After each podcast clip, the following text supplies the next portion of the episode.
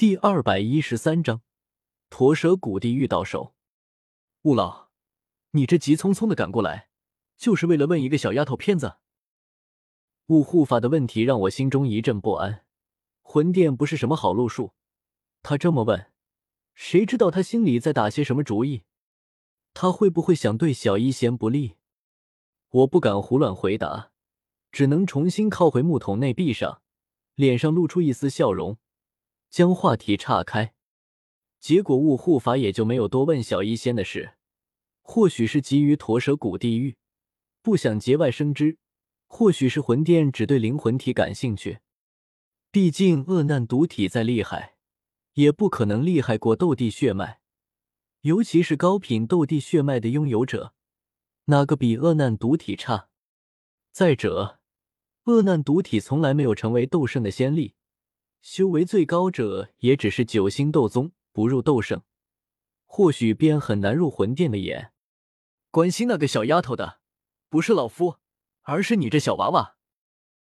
雾护法背着手在屋宇内徘徊，没好气的说道：“说好了来萧家取玉，你这娃娃倒好，吴坦诚还没进，便跑去和那女娃娃谈情说爱了，一下子便耽搁了六天时间。这块玉。”你究竟打算何时去？我脸上顿时露出一丝尴尬神情，这事做的确实欠妥当。还好雾护法耐性足够，不然他突然对萧家出手，事情还不知会演变成什么样子。可小医仙的情况事出突然，起了冲突，我也没办法调和。雾老，待会儿我便让人去萧家通知，今晚我会去萧家吃晚饭，那时候我们就乘机取了愉快。我再三保证，绝对不会再出什么幺蛾子。今天晚上一定会帮他将玉块取到手。雾护法才哼哼离去，不知又躲在哪个角落里窥视着外界。我没了慢慢泡澡的心情，匆匆洗完之后，接见了海波东、云恒几人，将他们和西巡队伍好一阵安抚，才看着天色向萧家而去。其实这场雨自昨天晚上一直下到现在，整个天空乌云压顶，天空灰蒙蒙的，根本难以判断时辰。我只是想早点将驼蛇谷地狱取来，别再出什么意外了。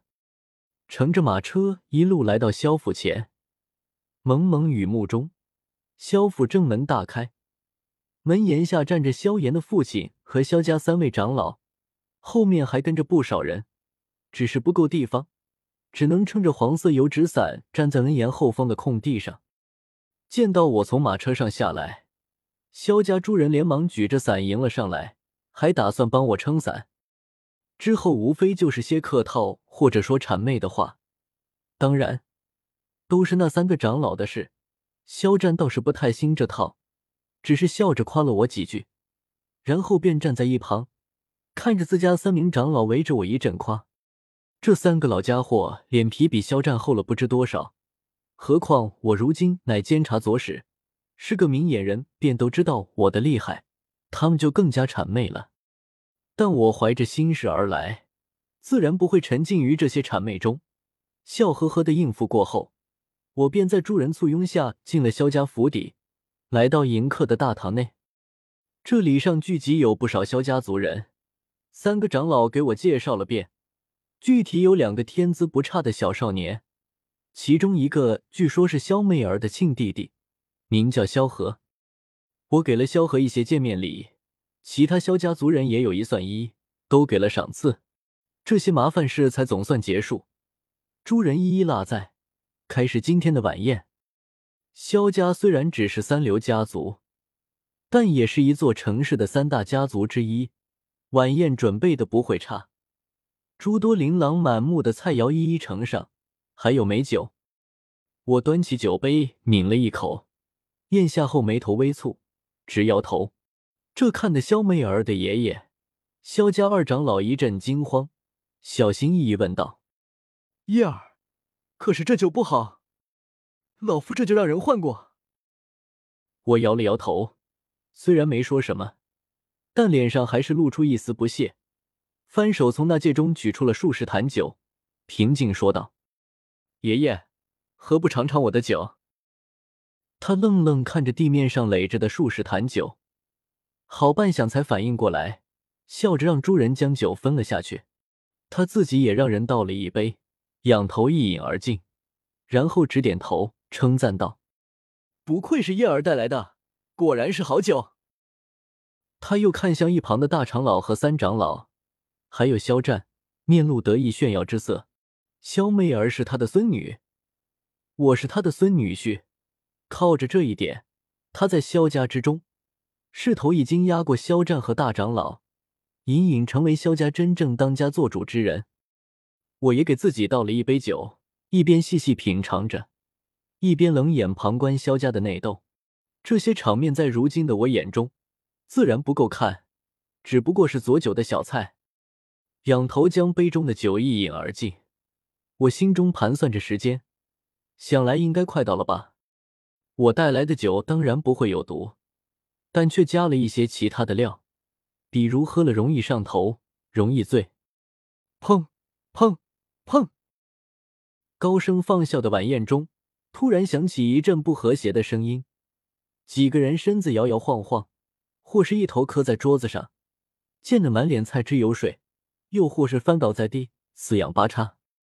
旁人查看一番，见只是喝醉，便也没有在意，只是指着他们大笑一番，说他们酒量太差。便招来让侍女仆役搀扶着他们送回房中，于是场中的人逐渐减少，到最后，场中所剩不多的人也都纷纷醉倒，包括我这一桌的肖战和肖家三个长老。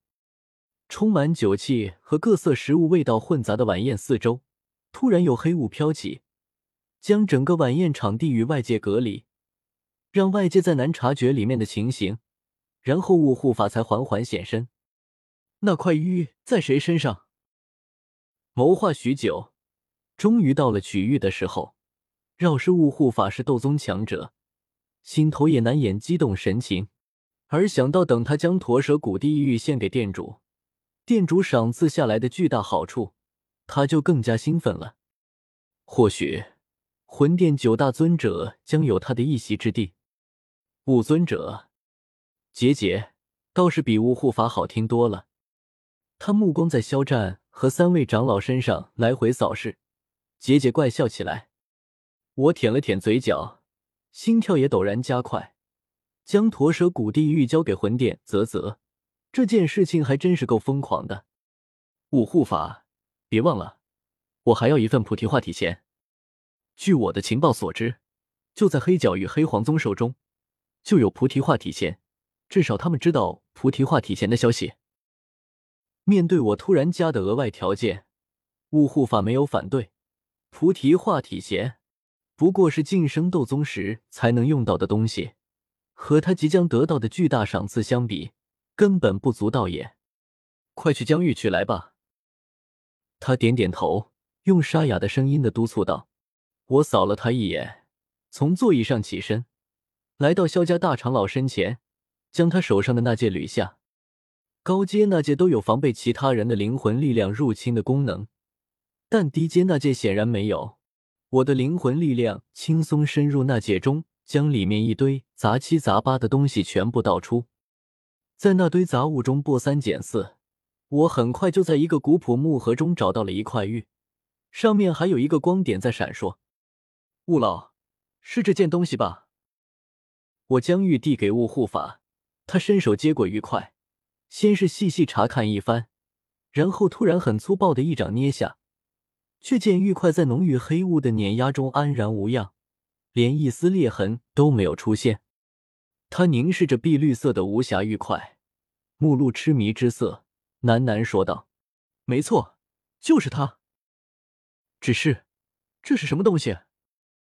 他看着玉块内闪烁的光点，皱了皱眉，突然伸手向那光点一抹。顿时光点消散无踪，他才再度舒眉。据说这块玉是萧家历代族长的信物，每代族长都会往其中输入一丝灵魂之力，其他族人可以根据上面的光点知道族长是否身死。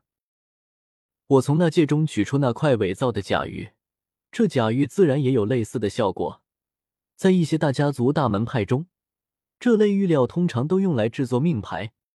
雾老，还请助我一臂之力，将肖战的灵魂之力取出来一丝，注入这块假玉中，让它变成真玉。